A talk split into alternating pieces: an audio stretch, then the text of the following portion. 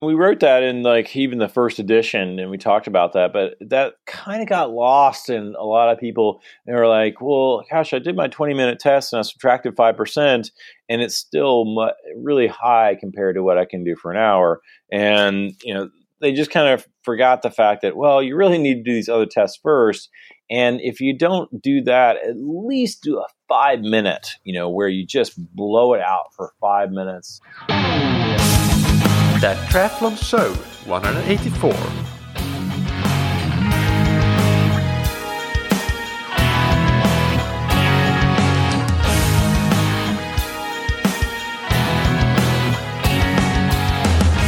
Hey, what's up, everybody, and welcome back to another episode of That Triathlon Show, the podcast presented by scientifictriathlon.com. I'm your host, Michael, and on today's episode, I interview Hunter Allen, who is back for a repeat interview. Hunter was first on the show back in episode 103, so definitely go and check that out after listening to this one if you uh, missed that when, when it was out. Uh, but for those of you who are not familiar, just quickly, Hunter is the head coach and founder of Peaks Coaching Group, and he is famously the co author together with Dr. Andrew Coggan and Dr. Stephen McGregor of arguably the most widely recognized cycling training book in the world, which is Training and Racing with a Power Meter. So Hunter and his colleagues have now released the third edition of this book to keep up to date with the recent developments in that field. And he joins us here to discuss Training and Racing with a Power Meter updated for 2019. So that is both the book, but of course, more so the concept of training and racing with a power meter. Before we get into the interview, big thanks to our sponsors, Precision Hydration, that you can find on precisionhydration.com. They make electrolyte supplements that match how you sweat, and that's made them official partners of, for example, Hotroot and Olympic athletes like Ashton Eaton and Stuart Hayes, as well as team sports clubs like Wolverhampton Wanderers in the in the English Premier League. So they have a lot of great things going on. Check them out on their website precisionhydration.com and take their free online sweat test to get an individualized hydration strategy for you. And use the promo code that triathlon show all one word all caps to get your first box or tube for free. And thank you to roka that you can find on roka.com roka makes wetsuits dry suits buoyancy shorts and goggles and uh, high performance eyewear as well and I love all of Roka's products, but if I have to pick one, then I would definitely pick the Roka Maverick X wetsuit because it's just so ridiculously fast. I recently raced in Challenge Lisbon, so that's a half distance race, and I had a breakthrough swim really. I was the sixth male, amateur male out of the water, uh, 16th male if we include the pros as well. When usually in races of that size, I have been around the 30th or something like that after the swim leg. And sure, it's definitely mostly due to consistent, structured, and effective training. That's where uh, the 90% or 95% of, of that improvement comes from. But every last second counts, and I'm sure that using the Roka Maverick X wetsuit, as well as the R1 goggles, which makes my sighting uh, quite a bit more effective and I lose less momentum each time I sight. I guess that that equipment configuration I would estimate gives me two seconds per 100 meters or so compared even to my previous best equipment configuration that I've had in races. And that is a lot. It's uh, 40 seconds or so. And uh, whether your goal is the overall podium or a personal best for, for the distance for you yourself and you're not interested in, in placements, that makes makes a significant difference when you can take almost one minute off with uh, better equipment. So whether you're looking for a wetsuit, tri suit, or goggles or high performance eyewear, check them out on roka.com and get 20% off your entire order with the promo code TTS all caps. So without any further ado, let's get into the interview with Hunter Allen. Welcome to that triathlon show, Hunter Allen. Hey, well, I'm glad to be here. Thanks for having me on.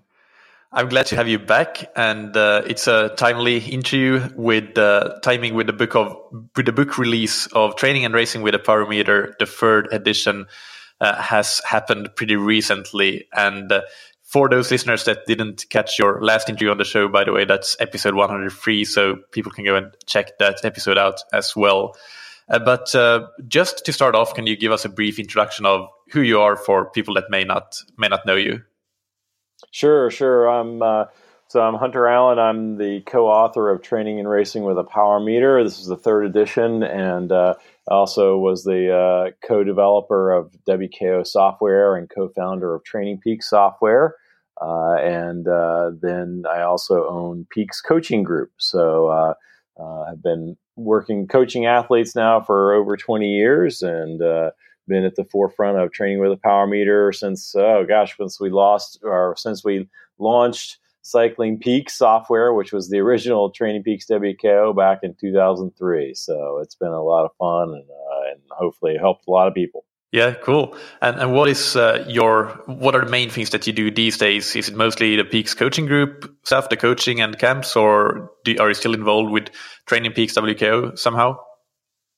No, no. I've uh, I sold all my uh, in, all my equity out of Training Peaks and uh, a couple of years ago, and so now just doing Peaks Coaching Group, which is uh, you know really fun. It's uh, something that I've been doing for the whole time, and uh, we have 50 coaches now, and we do camps, six, seven camps around the around the country and world.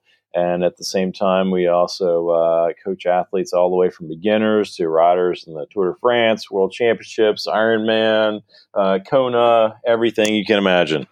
Yeah, that that sounds great, and we'll of course link to that, and people can go and check out the camps. For example, we're talking about some potential new camps that you have coming up that I won't disclose here uh, because I don't know if, if that's official yet. But uh, you have uh, camps in many different exciting locations, so so people can go and, and have a look on the website and, and, keep following that. So let's talk about the third edition now, the new edition of Training and Racing with a Power Meter, which is one of the classic books in endurance sports, in cycling and triathlon. Just give us an overview of what the book is about, aside from the obvious training and racing with with a power meter, and, and who it is for.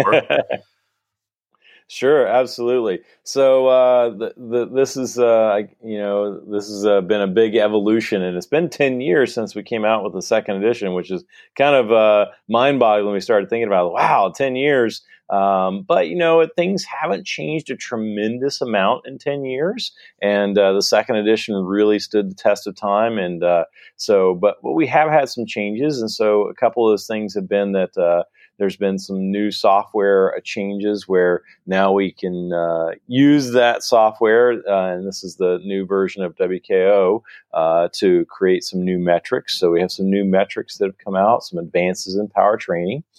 Uh, and we have new power meters that have come out, left and right power meters. So now power meters measure independently left and right. And then uh, we've got uh, a new chapter on, uh, you know, a revised chapter on triathlon, a new training plan for triathletes. Uh, I've got a training plan and a, a, new case study for masters riders, for riders over 35, 40.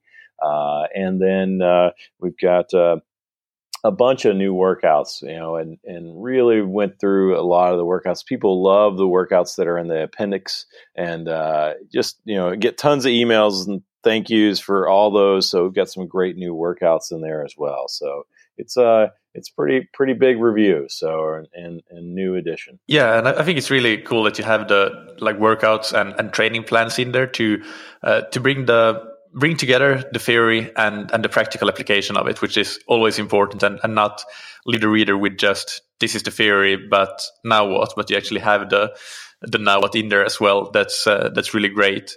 Uh, so if we approach mm-hmm. this first from from a few different angles and starting with the beginners to power based training, uh, is this book applicable for beginners that maybe just got their first power meter and don't know a lot about it? And uh, and how how do you recommend that they, I guess, consume the content in the book? Should should it just be read cover to cover, or is there a different approach depending on your level? Right, great question. So it really is made for for all levels. So if you've just bought a power meter or even thinking about buying a power meter, this is a, the perfect book for you uh, because the first four chapters into the fifth chapter as well is really all about like, oh wow, I just bought a power meter. Now what do I do with it, and what are the steps that I have to take in order to actually use this thing? So those are, are the basic core principles of power training. And, uh, you know, so, so things like finding your training zones. What is your functional threshold power? What are your strengths and weaknesses? Um, how to actually go out and, and do some training and do some workouts using your power meter, uh, and then some some analysis of this. So that's the that's the great thing is that like wow, if you just read the first four and a half five chapters, then you you're training with a power meter. You're doing it, and then after you know using that power meter for a little while, it's like okay, now what do I do with all this information, and what do these squiggly lines mean? And so that's really what the next chapters are about is, is understanding those squiggly lines. How do we analyze this data? Uh, and then what do we, how do we build a training plan so that you peak when you want to peak? So it, it, each chapter kind of builds on itself, takes you through as a beginner all the way to the end. And then the, the you know, for the advanced user, I mean, we've got some really advanced concepts in here that uh, people who've been using power meters for years that will really appreciate um, some of these advanced uh, advanced concepts as well. And uh, looking at wow, what is uh, gross power released on the left leg versus the right leg if you're using an independent uh, you know bilateral power meter. Uh, so so it really goes all the way from from okay, what do I do with this? to here's some really advanced concepts that that you know gets that other tenth of a percent out of you. Yeah, yeah, okay, perfect. And for, for those advanced users, you mentioned a few of the metrics that you have that are now available in the new WKO uh, version, so WKO 4. Uh, when you talk about the metrics that the advanced users can get into, does that require basically using WKO4, or can the advanced users get a lot out of the book without necessarily using WKO4, but just looking at, for example, training peaks data or wherever they they re- they review their workouts? Mm-hmm. Yeah, so I think that um, you know the uh, the for for the advanced users. I mean, it really is something that uh, allows you to to dig even deeper because um, because again, there are some new metrics like what we call functional reserve capacity, all of the work that you do above your FTP. Uh, we have a uh, you know some really cool stuff again with that left right pedaling data. Um, we've got some other things in there that the, the science behind well what is you know stamina what actually you know how do you define stamina we've always talked about it in uh, in kind of a uh, obtuse, nebulous way, like, well, it's this kind of a thing. Uh, but now we really start to define what stamina is. And looking at can you can you um, define all, it for us because because I, I don't know what the definition for that is really I just see it in WKO four. Right, sure. So stamina. So we, we have is a, we have a curve that's called the power duration curve. So uh, when we look at all of your data, if once we've collected enough data, uh, there's a curve that's created, and it's the curve of your bests. So, what is your best for five seconds, for eight seconds, for two minutes, for 20 minutes, for four hours? And how what's your best wattage for that? And that curve we call the mean maximal power curve. Mean being average, maximal being best. So, average best power curve. Then we came up with a curve that fits that. So, we, we did a mathematical fit of that curve, and that's called the power duration curve it looks at all the points along what you actually did and says, well, okay, you can do more here. You can do, um, you know, and, and how do we find the optimal place for you to train? It tells us a couple of different things. What, you know, automatically helps us to understand what kind of a rider you are and looks at the change in the slope of these cur- of the curve at different areas. So stamina is the ability to per- continually produce power after an hour. So an hour we know is your functional threshold power. That's our, our, our, you know, it's it's our standard definition. You go out and do as best you can for an hour. That's going to be your FTP. But what happens afterwards? Like how fast does your power degrade? How much does it go down afterwards? You know, if you hold 200 watts for an hour, and then at two hours you can only hold 100 watts, wow, massive degradation in power. So your stamina is not very high. And so it looks mm. at the slope of that line out there. And if you if you didn't have any degradation, let's say you did 200 watts for the rest of your life, never fatigued, right? Of course, impossible. But then your stamina would be 100. You know, it would be perfect, right? You never fatigue. And so uh, if you if you you know degraded by 100 watts, half of that in uh, two hours, then it'd probably be around 50. So that's what it looks at is every hour after that, how much is the slope of that line um, you know what what is the what is that slope and how much the percentage decrease uh, occurs. So uh, you know most of us are around the sixty to seventy to eighty range. Uh, when I see somebody who's got incredible stamina and they hardly their power doesn't decrease much at all from one hour out to five hours or something, you might see that they're in there at like eighty seven range or something like this. Um, so that's that's uh, that's really what stamina is. Okay, yeah, perfect definition, and and I think that really helps a lot of people that may be using WKO because there you can you can see it, it's automatically calculated, but uh, probably a lot of other people like myself haven't been able to tell exactly what it measures. Like, yeah, we know what it's supposed to measure, but how does it measure it? So, so that was a very helpful explanation, and and uh, and I guess makes it more concrete to to understand what what we're actually looking at and, and why it's useful. And uh, the other thing that I was uh, going to follow up on there was that when you mentioned the, the different testing methods, setting your zones, your threshold, and uh, and all those things. So that's something that I wanted to dig into a little bit. Like, how do you recommend now currently people actually test their threshold or their different, uh, I guess, maximum uh, power numbers for different durations. What's what's the protocol that you recommend these days? Mm-hmm.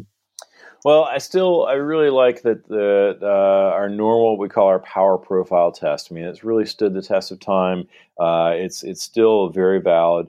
And, but you know, I've had some changes in some of my thinking over the years as as you know we learn more and I learn more. Um, and so one of the things that I really like to uh, to do now is I do. Um, it's really important to do the one minute test first.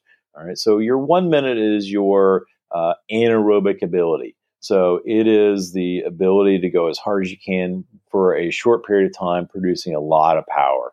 Now, that's the greatest when you're fresh. So when you first warm up, you want to do that test first and get rid of that anaerobic ability. And that's then when you get a really good number and then two, it's like, okay, we get rid of some of that freshness. Secondly, then I want to do some sprints because then during the neuromuscular power, short, small ring sprints, a little bit longer, big ring sprints, then we see what we call your neuromuscular power, your best five seconds, or what in our new book we call it PMAX. So that's a great test. And then do the five minute test, which is your VO2 max. Uh, and then that really helps us to understand how much power, how many watts can you produce while at your VO2 max. Finally, then you do your FTP test. Now, the purpose of doing these three tests before one, you know, you got okay, well, we're, we're fresher and we do them. We do the short. We always do shorter intensity when we're fresher. But two, it's also to pre-fatigue you a little bit. So because what we've done is is we've you know, okay, an hour is the gold standard for that FTP test, but it's hard to do an hour, uh, especially on a regular basis. So we cut that down to 20 minutes. And if you do the 20 minutes and you don't actually do at least a five minute test beforehand, then your 20 minute is really inflated. Uh, and it could be inflated as much as 10%. But if you do the, the one minute, the sprints, the five minute before, then do the 20 minute test, then all of a sudden, now that 20 minute, you still got to knock about 5% off of it. Uh, but it's a much more accurate number and closer to what you're going to be able to maintain for an hour. Uh, so that it's makes, really important that makes a lot of sense. that in mind.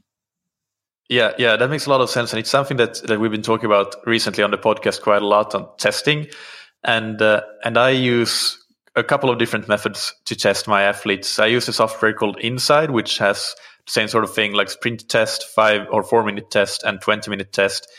And, and that's one way of testing. But then for athletes that don't use that with the classic FTP test, what I've done is that I haven't really done all of those other tests before and rather adjust the the correction factor, I guess, to 90% instead of 95 to get a mm-hmm. more uh, mm-hmm. more accurate or more uh, more realistic estimate of the threshold. But what you're saying there, if you have actually done all those tests before, then that that should pre-fatigue you enough probably that that 95% might make a lot more sense. Because I, I just think that one of the most common mistakes that I see people make in training is that in cycling training and triathlon cycling is having too high an FTP as a basis for for their training and doing everything a bit too hard, but not necessarily doing enough work at at given intensities or at given intensity levels if you if you know what i mean. But what you described there that that should also i think definitely make sure that that problem doesn't doesn't really occur. So i like that. Yeah. Yeah. And you know and and and we wrote that in like even the first edition and we talked about that but that kind of got lost in a lot of people they were like well gosh i did my 20 minute test and i subtracted 5% and it's still mu- really high compared to what i can do for an hour. And you know they just kind of forgot the fact that well you really need to do these other tests first and if you don't do that at least do a five minute you know where you just blow it out for five minutes hard as you can go uh, get rid of that anaerobic capacity if you don't want to do the one minute in the sprints that day well and you just want to do your ftp you still got to do the five minute then do the 20 minute minus 5% and again it's going to be more accurate yeah, yeah. Uh, what sort of recovery in between those various tests would you use in that testing protocol? Yeah, so um, the one minute, you need some good recovery between that and the sprint. So at least a solid 10 minutes uh, of just kind of cruising around because you're going to use some of that. You want that phosphocreatine system to recover. Uh, you're not going to use a tremendous amount of that in your sprints, but you're going to use a little bit of that. And then between each sprint, and I recommend usually two to three sprints just to make sure that you're getting better and better. And a lot of times when I see the third sprint actually be your best sprint, a solid five minutes between those. And then a good five minutes between that, maybe 10 minutes between that, and the five minute interval. Now, once you've done the five minute interval, you should be pretty solidly warmed up by this time. And you've also kind of gotten yourself into a rhythm at the end of that five minute interval uh, with a high heart rate. So you don't want to lose that rhythm. So don't take really any more than five minutes after the five minute test before you start your 20, uh, because then you end up just, well, I got to find that rhythm again, kind of get warmed up and, and get that fighter, get out of that fight or flight uh, syndrome. So uh, I like to only take five minutes after that. Okay. One one of the chapters that you mentioned there was about uh, then going out and, and starting to train with your power meter, and something that I think is uh, it's always an important topic is is how to use power and heart rate in in training. So, what's your take on that? How how do you use power and heart rate together? And uh, are there situations when you prioritize one over the other? Uh, can you elaborate on that? Sure. So I still think heart rate's an important metric, right? It still is, still has importance. Number one, it is what I call the intensity of your intention so it is how hard are, are you trying, right? So if somebody emails me a power file and the power number, the wattage goes up to 250 watts and stays there for an hour and then comes down, you know, I don't know if that was their FTP. I don't know if that was riding at their just endurance pace. I have no clue. But if they send me a power file, it goes to 250 watts and goes back down, and then their heart rate goes to 180 and stays there for the entire hour, well, I know that they were probably riding at their FTP. They were trying really hard.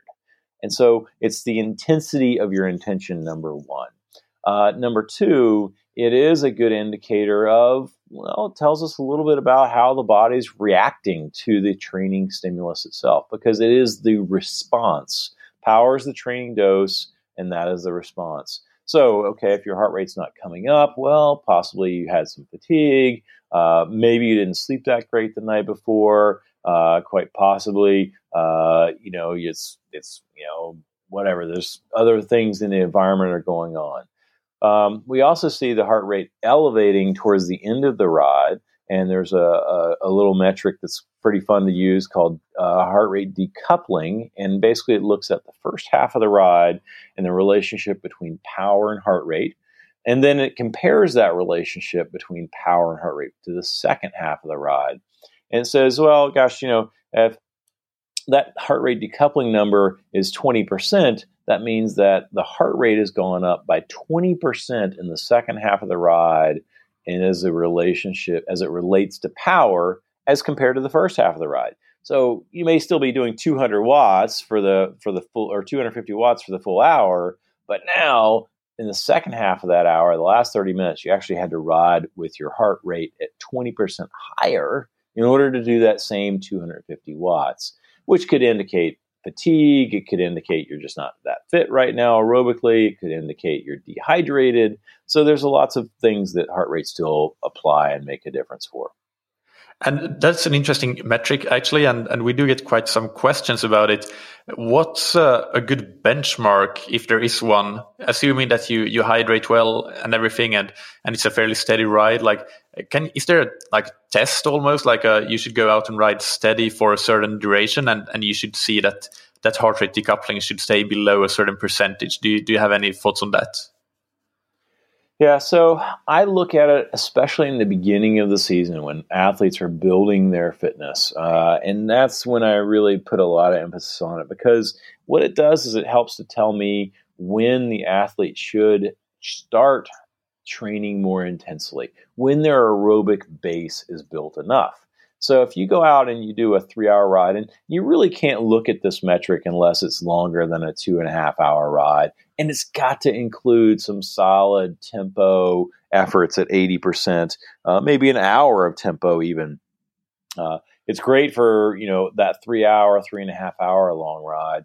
And then when I see that number over five percent, then I know that they're they still have more aerobic fitness that they need to gain. I look at it at two different places. I look, I want to get it to 10, less than 10% because then I know, okay, they're really ready to do more intervals now. They're ready to do more intensity. They can ride right at their FTP. They can do VO2 max type work. They can do anaerobic work. Their aerobic base is built. But then I'm trying to get it down to that 5% number or less because then I really know, wow, we're maximizing uh, your um, your basically your aerobic system at that point. So yes, I look at it that way. Perfect. Okay. So, some of the the topics, uh, a select number of topics that I wanted to d- dive into a little bit here. Uh, first, you mentioned case studies and training plans for masters and triathlon. So, can you describe a little bit for these two demographics? How does cycling training uh, differ compared to like cycling training for non-masters, non-triathletes in in general, uh, and separately because they, these are different demographics. Like if we take like triathletes as one, and then masters cyclists cyclists as the other demographic. But but what differences do you make in if you have uh, coaching clients, for example, that you coach of these different demographics? Well, of, of course, number one, we're always worried about recovery. So as we age, we we don't rec- recover as quickly as we did when we're 20 years old anymore, and that's just normal. Uh, and and so I think that we're always looking at recovery and making sure that uh, you know we're getting enough of that recovery in. So number one, depending on your age, uh, you know how many workouts per week can you do? Effective workouts? Can you do, you know, two during the week, you know, maybe Tuesday and Thursday, and then a really good strong one on the weekend? Maybe that's Saturday or maybe that's Sunday. Uh, so I think that that's a really critical piece to make sure that we've got enough time between the workouts themselves. And then, you know, I really want to make sure that I'm uh, doing, uh, giving them a rest week, you know, after uh, three weeks, sometimes even after two weeks. Uh, other athletes may be able to go four weeks. Uh, and, and that's just built into the plan. So we need to make sure that there's rest weeks. Now, for triathletes, we're trying to train three different sports, so it's very difficult to uh, make sure that you know, hey, we're getting enough rest in because it is it is a, a, lot of a lot of training to be done there. But the same principle applies in the fact that well, you know, you're not as young as you used to be, and it does take more time to recover. So you just don't want to go overdo it. And so we need to make sure that the intensity is very early in, in the week when you're freshest. And then we can taper off that intensity towards later in the week when you become fatigued. Uh, but watching carefully what that is. There's a metric that we use in the performance manager chart we call the acute training load. And the acute training load is the training that you do have done in the past seven days. It really represents your fatigue. So, how sore are my muscles right now based on what I've done in the last seven days?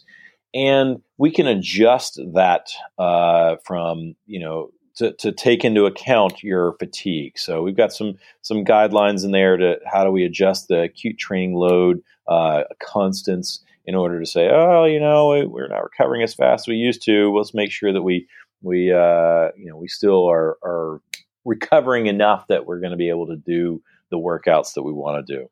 Right, right. So, so are you saying actually that, uh, and this is something that can probably be the constant can be changed in in training peaks, right? So, so for the masters yes. users, they they might use a different constant to to then be able to follow the the acute training load chart the same way that uh, they're used to using it, but it will now be scaled to to their different recovery needs. Exactly. Exactly. Okay, great. Yep, and exactly. and when you mentioned the workouts, the the Tuesday, first day, and the weekend one, were those like the the main workouts, the harder ones, or just workouts in in general in the week? How I wasn't didn't quite understand how how you approached that. Was were those the key workouts, or or just in general workouts in the week?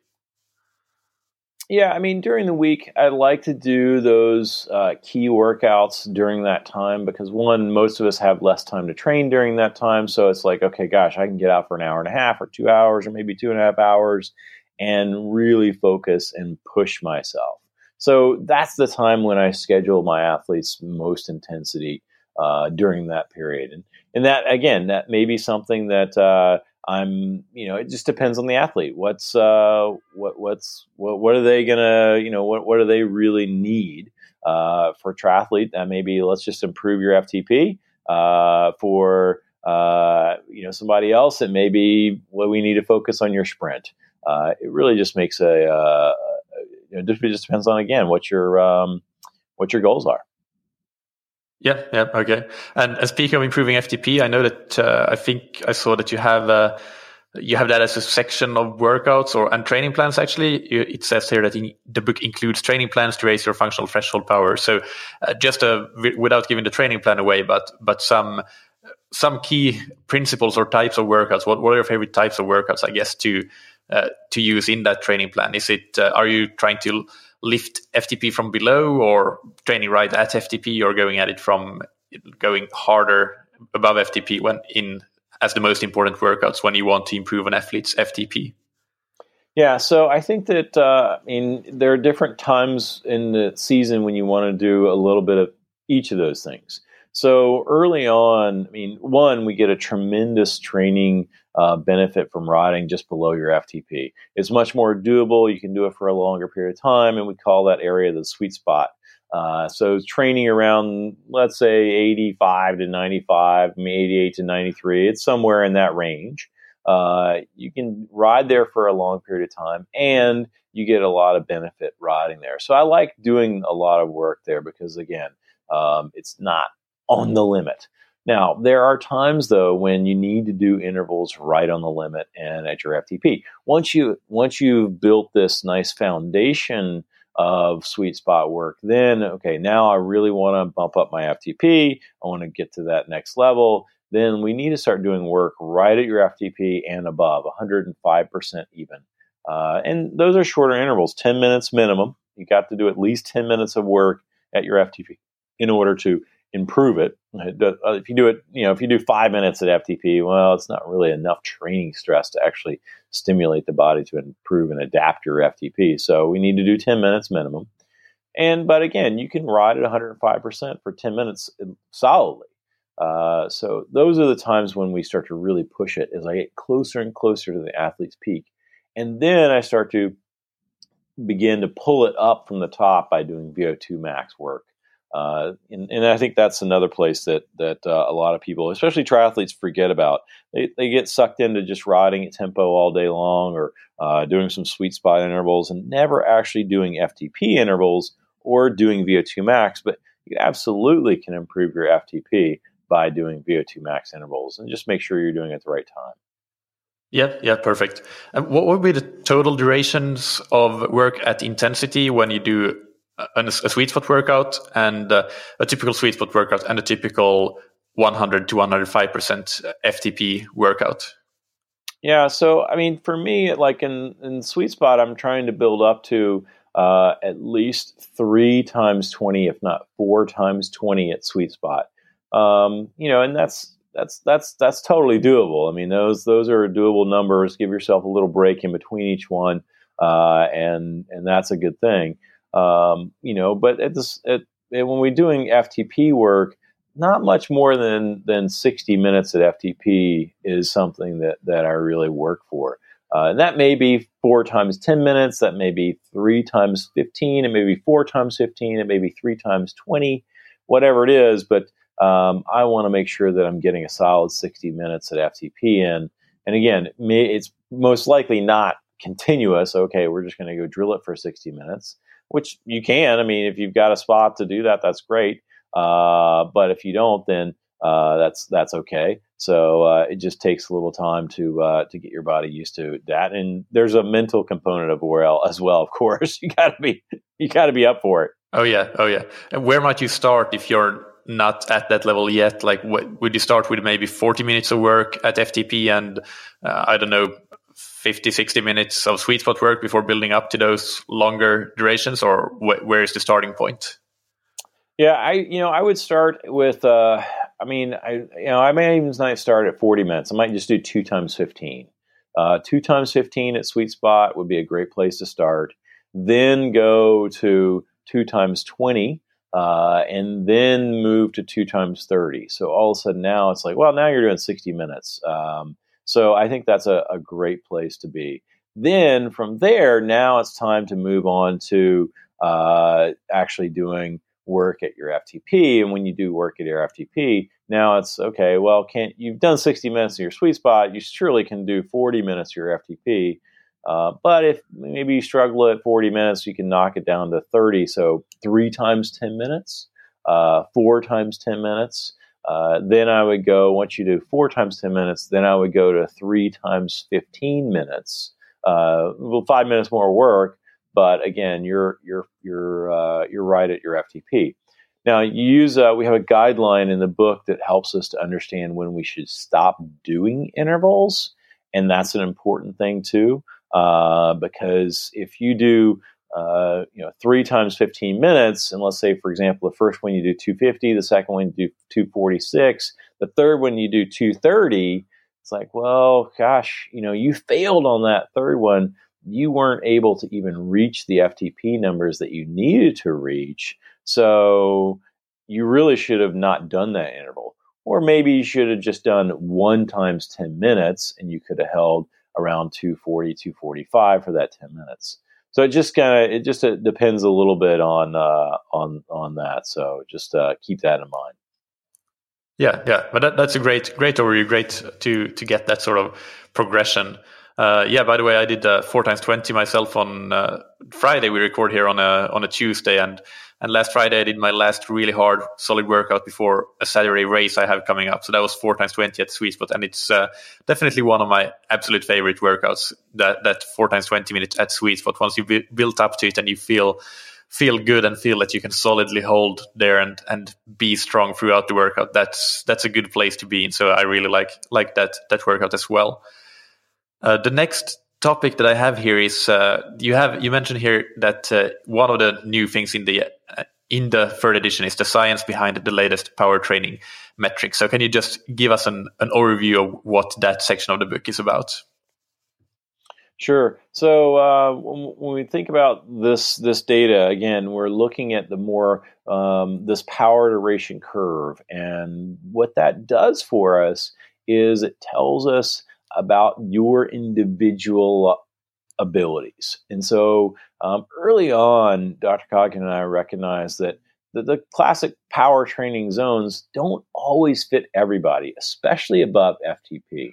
We found, uh, you know, if you just take, for example, VO2 max level five, that that that is generally between 106 and 120 percent of FTP. That's the zone that's in the classic levels. But uh, so if we say, okay, well, that's between three and eight minutes. Typically, those are the kind of length of intervals that you would do. Uh, so right in the middle, five minutes. That's going to be right between 106 and 120, about 113, 115 percent of FTP. Well, we found some athletes who could do 150% for five minutes. And I was like, wait a minute here, time out. Um, 150%? That blows away what we had set, know, and, and created this training levels that Andy Coggan created. So um, that was a clear indicator that we needed to, to revise and look at some of these individual differences between the athletes. And so that's where this power duration curve came from. And that's where we were able to start to figure out what are these um, these differences. And once you got those figured out, then it's like, okay, now we can start to play with uh, some new metrics. Uh, and, and again, one we call functional reserve capacity. This is all of the, the work you can do above your FTP. So it includes a little bit of VO2 max, includes a little bit of anaerobic ability, includes a little bit of your neuromuscular power. Uh, and looking at it um, from a little different perspective, uh, we've got stamina involved there. We've got uh, Pmax, which is uh, a better, a little bit better than we used to look at your best five seconds because now power meters are a little better. We can measure power a little bit uh, more accurately at these short durations, and our software is a little better as well. So we can see your Pmax, which is your best wattage for one pedal revolution, both left and right legs. So those are great ones to look at as well. Uh, but yeah, absolutely. I mean, there's some uh, really good data in here now that's showing it uh, makes a big difference for uh, um, for for all kinds of athletes, and and definitely you know that individual nature is uh, is is something that you should check out. Yeah, that that's very important. I, I think because uh, absolutely, I, we see it all the time that that you have those athletes that can go really really hard in those shorter intervals compared to their FTP, and, and then some that really struggle to hit 110% even for for a three minute interval. So so it really does vary, and and those individual levels in WKO they're called the the I levels, and mm-hmm. uh, this is again for those more advanced users, perhaps a uh, I guess a, a a case of considering getting WKO. It's not for everybody, of course, but it's it's a good tool that uh, that if you're into that kind of stuff can can definitely help people. And, and, the one thing that I will say about WKO4 that is really amazing is that it's uh, in this day and age of software as a service, WKO4 is a one time purchase, which I love. So it's not a monthly uh, recurring subscription. So uh, there's a lot of, of information, a lot of those things that you mentioned there as well that, that are available, readily available in, in WKO4, just automatically pulling the data from your training peaks into there and then doing those calculations, the magic in the background. And the athlete can then see and and make some some inference about how their training is going and what they might need to do to to further their improvements. Yep. Yep. Exactly. Exactly. Exactly. Nope. Perfect. So let's uh, wrap up here because one other thing, in addition to training and racing with a power meter, actually, let's first any final words about the book because then I'm going to ask you about uh, another topic that that I know that you're getting into in these last couple of years. But but first, to wrap up the training and racing with a power meter third edition, uh, tell people where they should go to get it, and uh, and if there is anything else that we missed that you want to mention about it. Well, of course, you can get it on Amazon. That's always a good, easy place to get it. Um, I do have about 50 more copies uh, that have been signed by all three authors Dr. Steve McGregor, Dr. Andy Coggan, and myself. Uh, so you can go to Shop Peaks, S H O P P E A K S, shoppeaks.com, and uh, check it out right there. And uh, yeah, I've got like 50 more copies. So the next 50 folks who uh, get one, they get a autograph by all three authors that's uh, that's a big big incentive to go and get them. And uh, I just hope that I get this interview out. I have a couple scheduled already, so this will be a few weeks after we actually have the interview. But uh, maybe there will be some left, so definitely hurry up to go and, and get those. And and the final question that I have is: uh, You're doing a lot of work with the Leomo Type R, which I actually talked quite a lot about with Sebastian Weber on a recent interview as well. But from your perspective, can you give us the one minute overview of how you use uh, this device in in your coaching? Yeah, absolutely. So the Type R is a great uh, new device that measures the motion of both your foot angular range, which helps to understand how the foot moves, and also can look at what's called your dead spots where you're not producing power um, effectively. Uh, your leg angular range, your uh, torso and also your pelvic movement. So I look at it, I use this data one to help understand where is an athlete's dead spot in their pedal stroke. Uh, a lot of people, especially who are, they don't start producing power soon enough on the on the on the stroke. So maybe they start producing power at 230, so to speak, uh, and instead they should be getting you know producing more effective power at one o'clock on the pedal stroke. So we can adjust for that, uh, and we can also see uh, you know some fit issues as well. So remotely, very easily, I can you know an athlete goes out gets some the motion analysis data. I can see a little bit about what's going on from their fit perspective, and then from the the pelvic and torso data, I can see how much rocking is going on. Uh, if their hips are rocking, if their upper body's moving back and forth, if they're rotating as well. Uh, and then this helps me to uh, quiet that and reduce some of that wasted energy. Uh, so they certainly make uh, a difference. It's a really useful tool, uh, and I think that uh, we'll start to see more more information from that as well. So, two quick follow ups on that. One, how do you, if you see that an athlete uh, starts to produce power too late in their pedal stroke, they have too big of dead spot. How do you minimize that? What's the the training intervention or intervention in general that you that you use? Yeah. So first off, I mean, one the you, you know the, the one of the biggest things that you have to do in order to change something is you have to be aware of it, right? So just bringing the awareness to the athlete that there is a, a problem helps to change it. Uh, number two, if we can uh, get an athlete to start producing power earlier, then that is really has to be with five minute focused practice sessions where they do five minutes at a time because it's very difficult to, to stay focused for more than five minutes, especially when you're changing a habit pattern, a movement pattern. Uh, and then I have them uh, start to visualize and use their intention to drive their knee to the handlebar. Like, see if you can actually hit your knee to your handlebar. Now, of course, you can't do this because you're attached to the pedals, but it gives you the intention of getting on the pedal stroke sooner than later. Uh, and that's one of the ways that you can really start to, uh, to, to change that. But again, maybe you go out for a two hour ride and you do five times five minute practice sessions where you're not really trying to do anything but just get that leg so that it's driving over top of the pedal stroke, uh, and that would that can make a difference. All right, and and then the same question for uh, if you're rocking in the saddle. Uh, I guess the same sort of thing there. The, the awareness is is the one of the big things, of course. Is there anything else in addition to having the awareness that you are actually rocking in the saddle that you can do to to help with that? Yep, yep, yep, yep. That I mean that that's where the the you know you can basically look at the metrics on the head unit itself and say, okay, hey, how can I quiet this upper body? And and then through just just that biofeedback of of seeing it happen right there live real time, you can start to uh, prevent the pelvic rock and rotation and start to stabilize uh, the pelvis a little more so that you're just focusing on the hips and leg produce power. Right. Okay.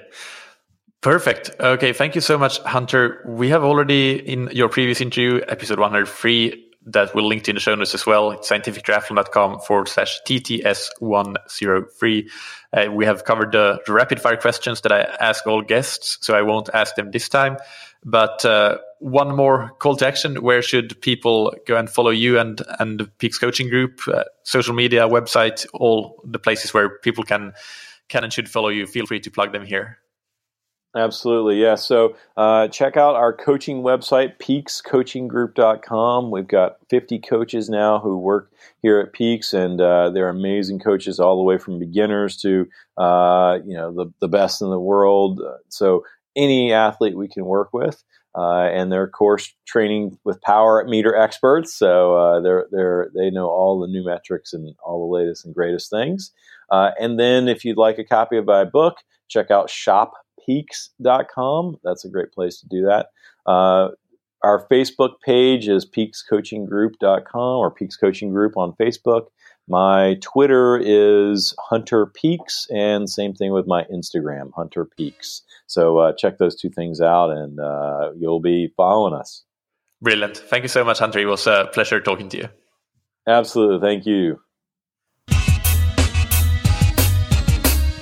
I hope that you enjoyed that interview with Hunter. As usual, you can find the show notes for it on thattriathlonshow.com.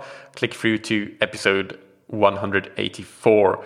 And you'll also find in the show notes the link to the previous interview that I did with Hunter, which was uh, training with power meters for triathletes in episode 103. And for more cycling related episodes in general, I want to remind you that you can go to scientifictriathlon.com, go to more in the menu bar and popular topics, and then click cycling. And that will open up a list of all the cycling related episodes that I've done on the podcast so far. The next Monday episode, of course, we have a Q&A as usual on Thursday, but next Monday we will have a follow-up Q&A, like specialized Q&A on polarized training. So as you remember, if you're a regular listener, uh, I interviewed Stephen Seiler in back in a couple of months ago, I guess, and that gave rise to a lot of questions. So I did a Q&A on that specific topic, and I got even more questions. So I will now do another Q&A about the topic of polarized training. And then I think that's it for, for that specific topic for a while. But there were quite a few questions that still weren't really covered. So I do want to revisit that topic. And that's coming out next Monday. Finally, as I talked about, I want to uh, take the opportunity here to, to highlight some uh, race successes of athletes and training plan users. And uh, this time I want to congratulate Bruce in the UK, who used the beginner Olympic training plan as well as the uh, strength training plan that I have, and he used the Training Peaks versions. So uh, Bruce wrote me an email saying, First race done over the weekend, the Marlow Olympic distance triathlon. I was nervous on the day and didn't feel great in my body with a lot of tightness, but the race went smoothly and I was pleased with my time of 249 which uh, put me at 67th out of 132 total finishers. I felt my pacing was good, I kept a consistent pace and was able to finish each leg strongly, getting faster in the last half of each leg. I followed your program consistently and felt like all the training went very well and was really enjoyable. I made some small alterations, like switching some of the days around because of work and other commitments, and I followed a swim program given to me by coach Julian Nagy, who you recommended me to see for video analysis. But I was swimming twice per week as per your program. The Beginner Olympic program is uh, a fantastic training plan and supplemented by the information on your website and podcasts. It is everything one needs to know. Thank you so much, Bruce, for the great feedback and big congratulations on finishing your first Olympic in a really good time and a really well executed race with those negative splits in each leg. That is uh, fantastic work on your part. So, big congratulations for that. Thank you as well to our sponsors, Roka, that you can find on roka.com. Get 20% off your entire order, whether it's wetsuits, uh, sunglasses, goggles, swim skins, uh, tri suits with the promo code TTS all caps. And thank you to Precision Hydration that you can find on precisionhydration.com. Get your first box or tube of electrolyte product for free with the promo code that triathlon show all one word all caps. Thank you as always for listening. Keep training smart and keep loving triathlon.